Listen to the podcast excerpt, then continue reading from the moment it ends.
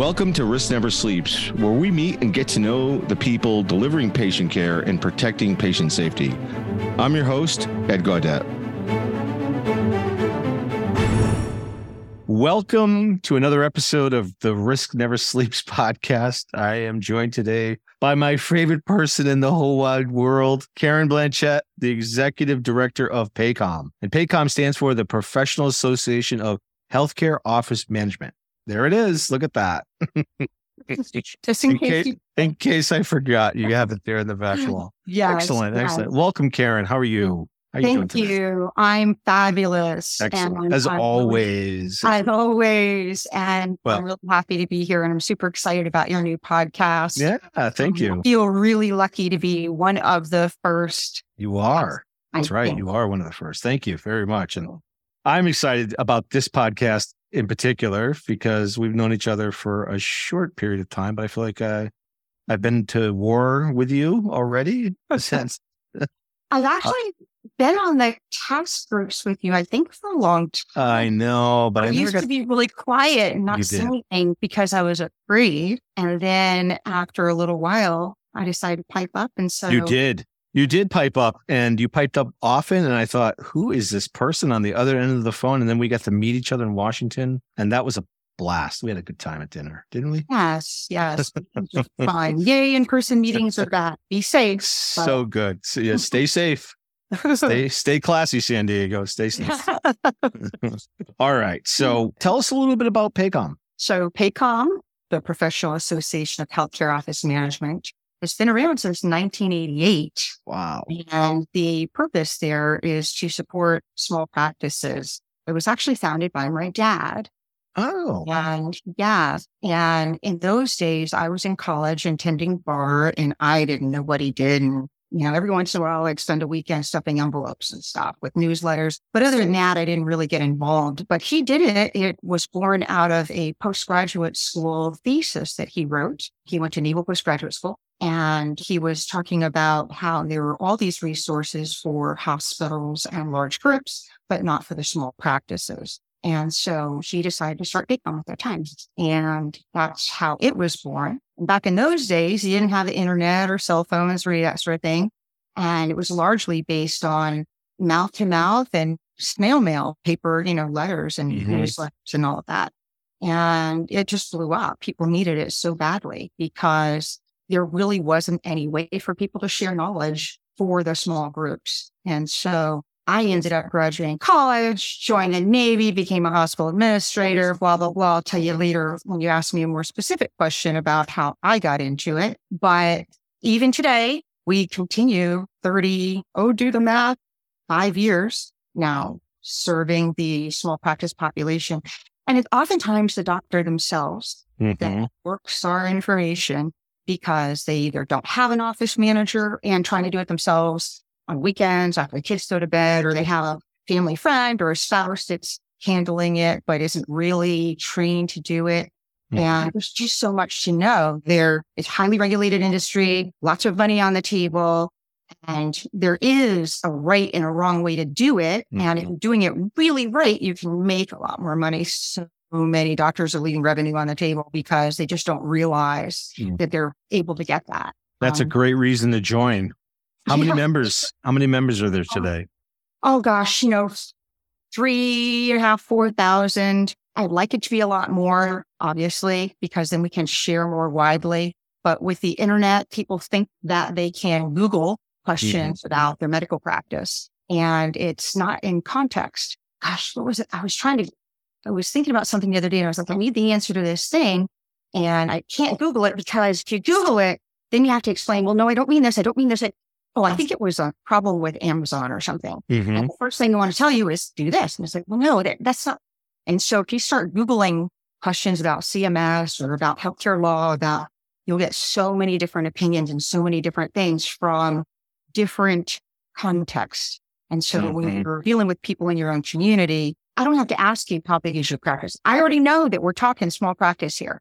I don't have to at the end of the conversation go, oh, right. no, you need to be talking to ACHE. Exactly. You know, which yeah. is a completely different yeah. world. I used to belong to ACHE, but that's a whole other. Mm. Still, No, and you've been a great advocate for those doctors and those office managers. I know on when we're on those calls together about cyber, you're always the one. Well, what about the single physician practice? yeah, Exactly. yeah. Don't forget them. Well, it's easy for people who are creating the guidance for Mhm.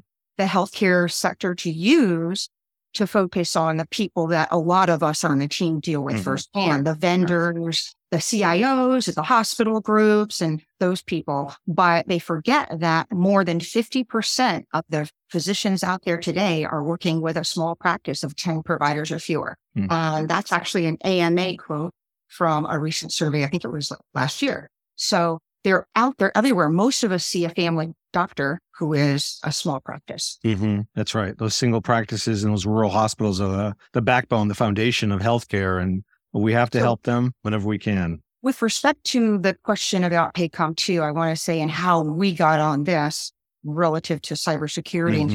information technology in general. My, maybe I should wait until you ask the question about this, but I'm kind of rolling into the work that we do on the task group Mhm. Yeah, and sure. the technology specific in cybersecurity that we're sharing and that we're creating as tools for the practices to use. I have a lot of passion for it. As you know, in 2011, PAHCOM wrote a book, Here's the book. here it is in its paper form, and now you can get it on Kindle. Awesome. Um, but what happened was we had the certified medical manager at PAHCOM. It's been around since the late 80s hmm maybe 91.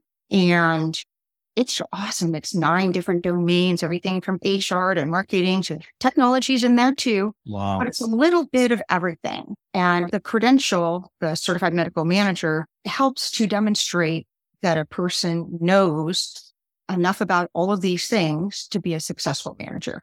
Mhm. But the IT part just getting bigger and bigger and bigger. And I have a, a bit of an IT background myself, and then my husband was a cybersecurity architect for AT&T, Hmm. working in the media space. And there's a lot of he's a an ethical hacker and does a lot of Black Hat, DEF CON, bend all that. And anyway, we like went to a conference at PinkCom, and we thought, you know what, we're not doing enough with the IT here Mhm. we really, really need to step it up because who's out there making sure that the small practices are up to speed and have the tools that they need in order to protect themselves, protect their patients, protect the hospital groups that they're connected to, their network to. Who's out there doing that? And nobody was, and nobody is still Mm. I'm aware of. So as an association, it's looking out for them. Sure, there are a lot of vendors and we have a lot of partners that we work with. Your organization obviously does that. But as healthcare associations go, we decided to go ahead and pick that up then. And it has just been exploding ever since. Wow. And, you know, that is where we decided to put a good bit of our resources at that time. Now, 12 years ago, it, seems like yesterday that we did that, but really, really glad that we spent the time and energy on that and that we focused on that because you could not have known then that it was going to be as critical as it is now. hmm And it's not something you can just wake up one day and decide to excel at. That's a great point. In fact, 12 years ago, it was about the data, which is a problem. Obviously, we don't want to lose PHI. We don't want to lose patient information or protected health information. But with ransomware, which Mm. is a fairly new phenomena over the last five or so years, not only are patients now at risk of harm, so are hospitals and so are clinics and so are physician practices of actually shutting their doors because they can't pay the ransom. Yeah. And everything they do is in electronic or digital form. And now it's secured, encrypted, and the bad guys have the key and we can't pay. So Yeah. we have no option but to shut our doors and close down. So that's a real problem now. But you can make yourself less of a target. There's no 100% way. People saying, why bother doing it? I mean, they're going to get in if they want to get in. It's like, really, did you lock your door at your house today? Because you know, 12 year old people will break through your window. That's right. And, and it's like, we lock our car door because whoever's the low lying thieves are going to just check car doors as they walk through the parking lot. And if yours is locked, they'll go to another place. But if it's open, then there goes your stereo or whatever's in your glove box and that sort of thing. So it makes sense to do due diligence, follow a basic set of guidelines and Mhm. recommendations that our group and others are creating Yeah. for you and giving to you for free. And that's the other thing that's really, really cool. I mean, it's bad that it's so bad that the government has to pay for all of this to happen, but it's good that all of this is free Mhm. to so many small practices and other groups who need it. Yeah. I mean, there are real great resources being created and developed and delivered for free thanks to HHS and Department of Labor and other groups. We actually have a great right now that we're working with partners. ComHit's one of our partners that we're working with for Department of Labor grant to get free training online Hmm. at your own pace for the HIT CMPP, which is our HIT credential for small practice managers and also the exam. So it pays for the training and the exam and the practice employer, the participant that's getting the education. Nobody pays any of that. You can't beat that, right? Free's good. Oh, you can't beat that. Yeah. so You know? We're not supposed to say free because no cost. paying for it. It's just No what you, cost. yeah. Yeah. So to the listeners, to the physicians out there listening, the office managers that are listening today, put more money in your pocket, become a PAHCOM member. How about that? Well, and you don't even have to be a member. I mean, not that I don't want you to be a member. Of course Mm. I do, but you don't even have to be a member to qualify this grant. The grant is open to the public and we're promoting it open to the public. You know, an association that serves a small practice management group, small practices, isn't making a lot of money. Mhm. I don't want to come out and sound like, you know, well, we're poor or whatever. But the thing is, when you sell one unit to a small practice, you sell a very, very inexpensive unit to one person. When you sell something to a large group or a large hospital, well, that's a contract or, you know, that's a different kind of thing. And so my dad started it because of passion. I'm doing it because of passion. Mhm. You know, I'm a simple person and I feel very, very lucky that what flips my switch is making a difference, helping people, watching that smile on a person that I just taught something to. Those kinds of things you can't buy. Now, don't get me wrong. You can send me money if you want to. I'll take it. I like it and I have bills to pay. But at the end of the day, Yeah. what we're really here to do is try to make a difference. And so, yeah, we're throwing it out there to everybody. And I think it might even be the rules of the grant, but we have Mm. a lot of stuff for free on our site Mhm. anyway, aside from the grant, just because, gosh, you know, people follow some rules, learn some things, watch some CMS training. You can go to our education calendar, which is also publicly available. And there's tons of free education out there. And I hope that more people will take advantage of it. hmm Excellent. Well, that's terrific. And, you know, again, if you're an office manager, if you're a physician of a small practice, reach out to Karen, take a look at PAHCOM. Very interesting association, doing a lot of great work for our industry. And of course, I'm also very interested in the person behind PAHCOM, and that would be you, Karen. so, so we're going to turn to some of the questions and let our listeners get a chance to know you a little better. So, Okay. you talked a little bit about your dad. So, how did mm-hmm. you get into healthcare, though? You said you were in the military at one point. So, s- tell us the story. Well, so I went to college because my dad made me. I'd like to take credit for being smart enough to do it on my own, but it, was, it wasn't. I actually, You, you and I would be in a van down by the river. If Yeah. it were for our dads, probably. I was in a van down by the river for a while. I took the long scenic path to my degree, but in the end, I ended up trying to redeem myself, got a master's degree, and then went to get a job at a hospital because my dad told me that healthcare is you want business, you got business. You want to do things that make a difference for people and help people, and you got that. You want something that's going to always be around forever and ever and ever and ever? Healthcare. You want something that's going to be changing all the time and has all kinds of cool science around it? Healthcare. And I was just, I was like, yeah, yeah, that's what I want to do. And that's what he was. He was a healthcare administrator. I mean, he started out as a foreman in Vietnam, but then he went to school and became a healthcare mm-hmm. administrator. So I was my MBA, knock, knock, knock, hospital around the corner. I want a great job doing a real important thing for lots of money. And they laughed. Oh, we might have a position in the mailroom. and I said, but, but, and they said, how much experience do you have? And I said, "Cut." and so then I looked at the military and military said, we're going to pay you crap for like the whole time you're in. But you're going to get a lot of experience. but you're going to get a lot of Mhm. experience. Yeah. Job number one, first day, I'm the assistant to the director for surgical services at a 500 bed hospital, not the secretary or administrative assistant. I'm the, you know, whatever. yeah. He had a secretary. And then I basically followed him around and learned how a hospital runs. And it was fascinating. It was, I guess I had that job for almost a year. And then I ran a division with over 200 people, um, millions of dollars in budget and all that, patient administration at a 500 bed hospital. And then rotated through from records and to decedent affairs. I got to learn how to embalm bodies, all kinds of just amazing amounts of information and Mhm. training. And then at one point, I was being trained to go to Fleet Hospital 5 in Iraq. Mhm. And I went to training for that at Camp Pendleton, which was really cool. They drop these Conex boxes from a helicopter in the middle of the desert, and then you build a hostel. I mean, really, like with air Like MASH. That's cool. computers and everything Yeah. like MASH, except Hmm. nowadays, yeah, it was really cool.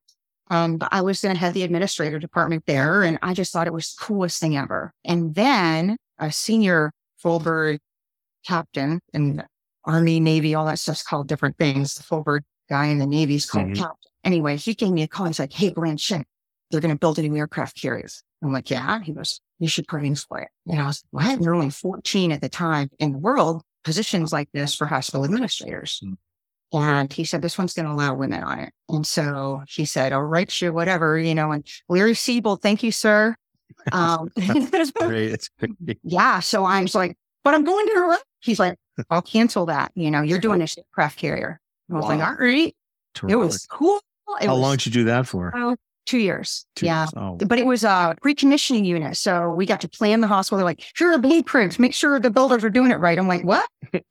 you know, I had a hard hour. I should dig it out. It's right over there. that's great. Flip over a box and grab it for it. It was so much fun. But we had a department of 30 on their 65 bed hospital. Hmm. And, you know, you're it.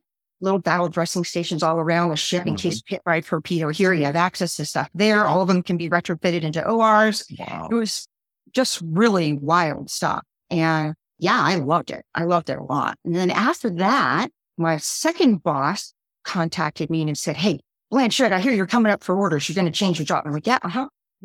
I want you to be my CIO.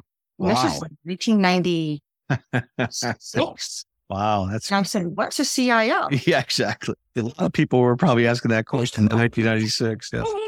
The Navy hasn't come on board yet, recognizing that we actually need a technology department and mm. healthcare office, you know, and and this was the regional dental headquarters in Norfolk, Virginia, covering all of the eastern seaboard, Keflavik Iceland, parts of Europe. It was a big job. And and he said, We need somebody like this, and BMed won't get me.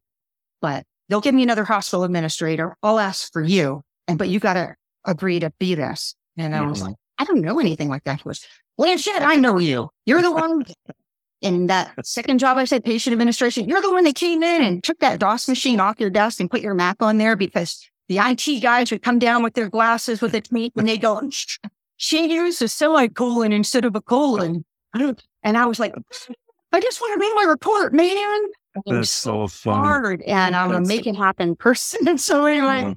I ended up taking that job and that is why I'm here Made all the difference. Yeah. because I ended up making friends with the local people that were GS employees, the civilians that are the glue that holds the military together with Mhm. continuity. And they were like, Hey, we're putting in a new rack over at the blah, blah, blah. You want to come? And yeah. And I learned how to run Camp 5, two balls. And it wasn't what a CIO needed to do, Yeah. but it was how I roll. I was you like, you took know that what? proverbial road not taken, and it made all the difference. Well, I thought, you know what? If I'm going to negotiate contracts and it ended up happening, a new clinic was being built and there weren't any IT closets and there was no planning for monitors in the different exam rooms or any of that stuff. And I was like, wait, wait, wait, wait, wait, you got to do this. And I'm like, we don't have time. I'm like, well, if you don't have time, we're going to stop patient care and then break stuff down. And then we're going to have to put holes in the walls. And then we're going to have, and they're like, really? And I'm like, yeah. And then the contractors come in, they go, that's going to be a billion dollars. And I say, why? They go, oh, honey, we got to run Watson and stuff. You know, they trying to, and I'm like, oh, do you mean, you know, the blah, blah, blah, blah, blah, blah, blah, blah. And so it, it came in. Hey, if you know what you're managing, if you know what's going on, you don't have to have your fingers on the pulse of every single thing in your business, but you do have to understand what they're talking about, what it means, And that brings me back again to the HIT CMPP. We're not teaching practice managers to be the IT guy, but we are teaching practice managers to understand what the IT guy is talking about and to be able to understand what the CMS or the HHS or the whatever different rules that you're following are and to understand what 405D is and why so that when you're paying money from your practice for these services, you know what you need, what you don't need, and you know how to check to see if you're getting what you're paying for. Yeah. I often say it's often better to know what the question is than the answer. And so if you know what questions to ask, you yeah. can be much more informed than if you just knew the answer to the question. Yeah. So it um, was a fascinating job. Yeah. I loved it. And then after that, I looked at, oh, I just did two years as a CIO for all of this, you know, changed everything over. I did network administration. I learned all kinds of fun stuff. And then I thought, how much is the Navy paying me again? It's just about time to, time to get paid my worth. well, by then I had the experience and the education yeah. I was looking for, and they had gotten their money out of me. Mm-hmm. So I got out and worked for Computer Associates. Oh, yes. Yeah. Well, thank you for your service, of course. So if you look at last year, better year than the previous couple of years. What are you most proud of personally, professionally, either, both? Last year, 2022. Can you believe it? You know, it's something that I don't know that most people would even know we did, but we took the big hit, but for a forward thinking reason. We got rid of our legacy database systems mm. and the host of programmers, developers that we used to have to keep. And we really streamed that down and started using more forward thinking tools. Mm-hmm. So, for example, our website didn't used to be mobile friendly because the programmers that we hired back in 1990, whatever, you know, oh, well, that's going to be really hard. That's going to be expensive. This is broken. That's broken. Sometimes the message that I'm trying to convey here and what was really hard for us to do, and we did it. I'm really glad we did. I'm very proud of it within our team to understand what it is that we did. Mm-hmm. And I hope that, you know, our users do know, our customers do know because they can use their phone to manage their PAHCOM account and you couldn't before. Mm. So that's a big thing. And that came with this move. It was painful, but I think that it's an important step and you see it with legacy systems all the time. Mm-hmm. We've been doing this way for 50 years, but we've been doing it this way for 30 years. And if we change, it's going to be, there's no easy way to do that. But then what happens? New company starts up. They don't have all that legacy baggage. Mm-hmm. And then they can run circles around you. That's right. Because they've That's got right. all those fancy things that people expect today. It's hard to let go of the comfort zone. I talked about fear earlier and I don't know how much we're going to end up talking about fear on this podcast, but I was saying that fear, the F word, it's the F word, it's fear.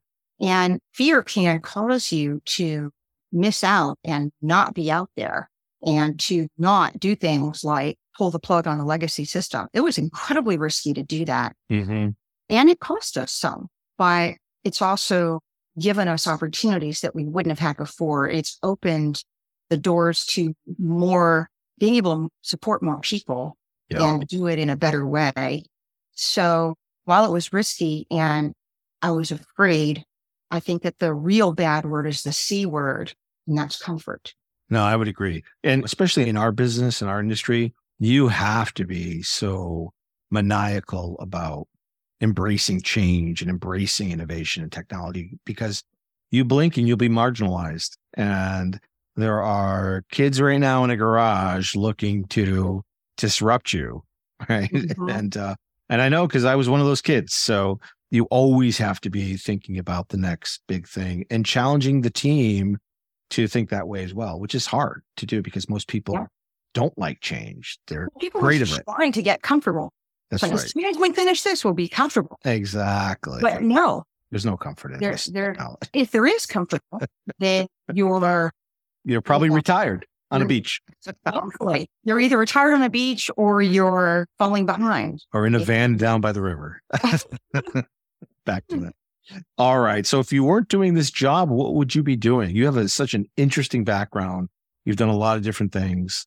What would you be doing if you weren't doing this? I don't know. Do I have untold sums of money? Yeah, sure. it's your fantasy. Yeah.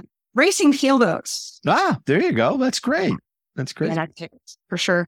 I got a small taste of that a couple years ago. hmm My husband, the awesome white hat cybersecurity dude, he ended up dying. It's been Oh, I'm years. sorry. Thank you. Oh, I didn't Cancer. know It was horrible. This is him. that. Yeah. Oh. Anyway, and living my world, I was uh, like, when he would go out of town on business, I would miss him so much. But when I would go out of town on business, I'm busy doing other stuff, you know? Yeah. And what it is, is you've got your bubble and then there's an empty spot. But if you create a new bubble where there's not an empty spot, it's good It for healing. help. Absolutely. Super helpful for healing. And, and you're never going to forget. And it's not about forgetting anything like that. It's just about being able to survive. And so sealing was one of those things that I always wanted to do. And I had done with friends a few times. They didn't really know how to do it. And that is the riskiest thing. Oh, you're jumping right into the question. Wait, were you prepped ahead of time No. here? No, I, did, I knew there was something I forgot. And that's what I forgot. This is the Risk Never Sleeps podcast. So I would be remiss if I didn't ask you what is the riskiest thing you've ever done? I sailed with a it is. friend who didn't know how to sail, and me, and her husband who didn't know how to sail, Wow. and a super nice old guy who was in not the best of health and was very old and not in the best of health, who was the only person who knew how to sail. And they bought a boat near where I live in around the Tampa Bay area in Florida. Mhm. And they lived in Houston, well, Dallas, but we sailed from Tarpon Springs to Houston, which is straight across the Gulf of Mexico Oh. in February with just the four of us and a boat that they had never sailed before because it was a 1975 vintage 39 foot something. And it was stupid. It's Okay, what? You didn't capsize though, did you? Oh. You know, it was really cool in some ways. We have lots of video of hundreds of dolphins following us for like Uh, miles. isn't that beautiful though? and they would be That like is- racing. They're like, Yeah. and then Cool. you could tell because the one had a bent little thing and you know, would go back and he'd come by again, he'd go back, he'd come Yeah. by. But they were as far as the eye could see, you could see them Oh, all over the place. It was yeah. wild. But it was dangerous. It really was. We had no business doing that. And Yeah. after that, I took sailing lessons. and you realized how, how like, stupid it was. I'm. I'm gonna sail. And she said, Well, we just bought this boat. And if you're serious about that, Yeah. are you just talking smack? Or are you really gonna sail? Because if you're really gonna sail, let's go. And I was like, Oh, I'm sail. Mm. Yeah. Anyway, so, So we you've been lived- sailing. yeah. So then I learned how to sail and I took lessons and all of that. And then I joined a sailing group and all that. And then I realized I don't really like sailing. I like race You like what?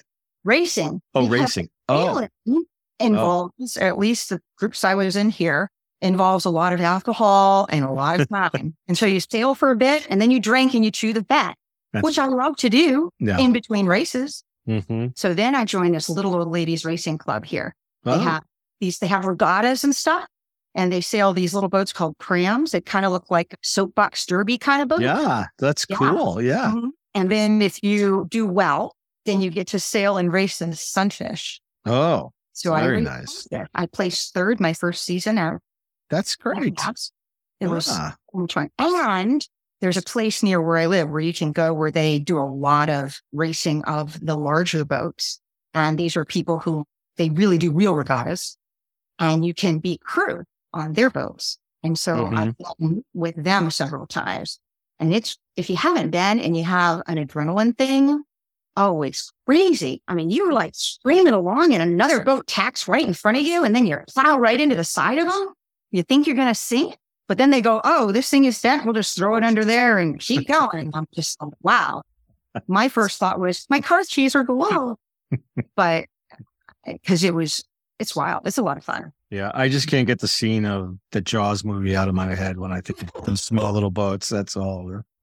Well, Uh, there's a lot of boats there. They'll pick you up. If you That's right. So you also uh, done some other risky things in your life too. I think I recall seeing you jumping out of planes, possibly. Oh, that. Wow. So tell us about that. That's really interesting. You know, I was a skydiver avidly for over 10 years. And it is how I met my husband. And it is such a wonderful, wonderful community. Doing a tandem skydive, going to a drop zone, saying, I'm going to face my fears, and jumping out of a plane strapped to somebody is really awesome. And I highly recommend everybody do it. And that's just a tandem from a good drop zone, like somebody that's regulated. So a USPA rated, United States Parachute Association rated drop zone. You can Google it and you can see who they are. But that's so much fun. But what I really liked was the challenge. It's kind of like sailing or golf, although I personally don't care for golf. It's very, very, very, very, very, very hard to learn to be proficient at flying your body. Mm-hmm. And you can mm-hmm. do it at wind tunnels. They're everywhere these days. iFly is the most popular brand of wind tunnels. They're in a lot of cities now. And people think, oh, that's fake skydiving. And I'm here to tell you, oh no, that's where the world champions train is in the wind tunnel because the wind tunnel gives you many minutes in a row of what we call free fall time. Free fall time from the time you get out of the plane to the time you have to open your parachute is about one minute, depending on the type of skydiving you're doing. Oh, but if you go in the wind tunnel and practice that free fall stuff, that moving your body around maneuvering, like I can fly right up to you, stop right in front of you, poke you in the nose, turn around, do a flip, and then fly away. It's not easy to learn how to do that, but that's what makes it so rewarding. You learn just a little bit. And then for people who have my kind of personality, type A and control freak and adrenaline junkie and all of that, you know, I'll land and I'll made one little thing I did better than the last time. And I'm just like, oh, that's so cool. That's so and cool. I, you know, just I think like when you make that golf swing, that shot and you get because you put a lot into making that happen. And when you finally nail it, it's just and the other thing about skydiving is, and I believe golf is the same too, is, well, maybe not skydiving for sure. You have to focus and you have to focus. You have to. Your life depends on it. Your life depends on it. Yeah. That's why I was like, I don't know about golf. I think for golf, it does matter. If you're not really present, if you're not in the moment, then you probably won't do well. Again, talking about a game I don't play. And I think that that does correlate. I got a birdie once in my uh, golf here. No, literally, I, I hit a bird with a ball. Ah, Killed it. I feel, yes. you know, I feel really, no, it actually happened. In the twosome in front of me, they picked the bird up and they Oh. put it on the back of their car. It's so terrible. And they drove around with it the whole time because they were mocking me the whole time. Like, you was it a mocking bird? Oh, I hadn't thought about that. It could have been a mockingbird. Oh, that would have oh. been appropriate. Yeah. All right. Well, we're getting ready to wrap up here. Karen, thank you so much for joining me today. Let me look and see if there's anything I really wanted to tell you that I didn't tell you. No, you told me so much. Are you kidding me? Fear is mitigated by knowledge. not. It's important. Okay, listeners, um, remember um, that. Podcasting, podcasting, podcasting. We didn't talk about podcasting. What do you want to talk about podcasting? This is my time that. Remember I said make them smile. I used to say that at the end of every show. Oh, yeah. That was the logo that I made back in 2005. You actually, yeah, you did podcasting before it was cool, before the cool kids were doing right. podcasting. Adam Curry picked me up by my little broken self and gave me money. and it threw a mic in front of you and said, talk. yes. So, yeah. But for people who want to learn about skydiving or who are interested in the Zenness, which mm-hmm. I didn't mm-hmm. really get a chance to share too much because it's only a I half hour, an hour show, not a five hour show. YouTube, because I don't have my site up anymore. But if you YouTube skydiver girls, all one word, then you can see some of the, I used to interview girls and talk about. Oh, cool. yeah. Why do you jump? And you'll hear over and over and over again. It helps me focus. It helps me release all the noise. It helps me mm. remember who I am. A lot of the same kinds of things you hear about yoga or meditation. It seems odd that skydiving would give you that, but it really does. Well, I imagine there's at that moment of peacefulness that you can't get anywhere else when you skydive. Yeah. And it's beautiful. Of course, the views are spectacular. That's right. You can't pay for those views. Those views are pricey. All right. I'm so glad that you had me on. And well, thanks, Karen. Invited back yeah. again. You will be, of course, you will be. And if I do expand this to five hours, we'll have a lot to talk about. Here we go. Here we go. But keep your wrist in check. Yes. What I wanted to say, I thought I had the Rust Never Sleeps. Album. Oh, that. And I looked up, up to my albums and said, no, I have Harvest is the only Neil Young album. Uh, but I was gonna, I was like, I'm going to bring that. Did I tell you that that's how I came up with the Risk Never Sleeps? Was did Oh, yeah. we talk about that already? Yeah, Um, yeah. Rust Never Sleeps. I mean, yeah. I mean, it great. was on, yeah. Neil Young. for us Van River hanger outers and right. I guess Neil Young and Crazy Horse, just a great album. So, you know, I haven't asked this question, but I'm going to ask you it. Yeah, there you go. Hey, hey, my, into the blue.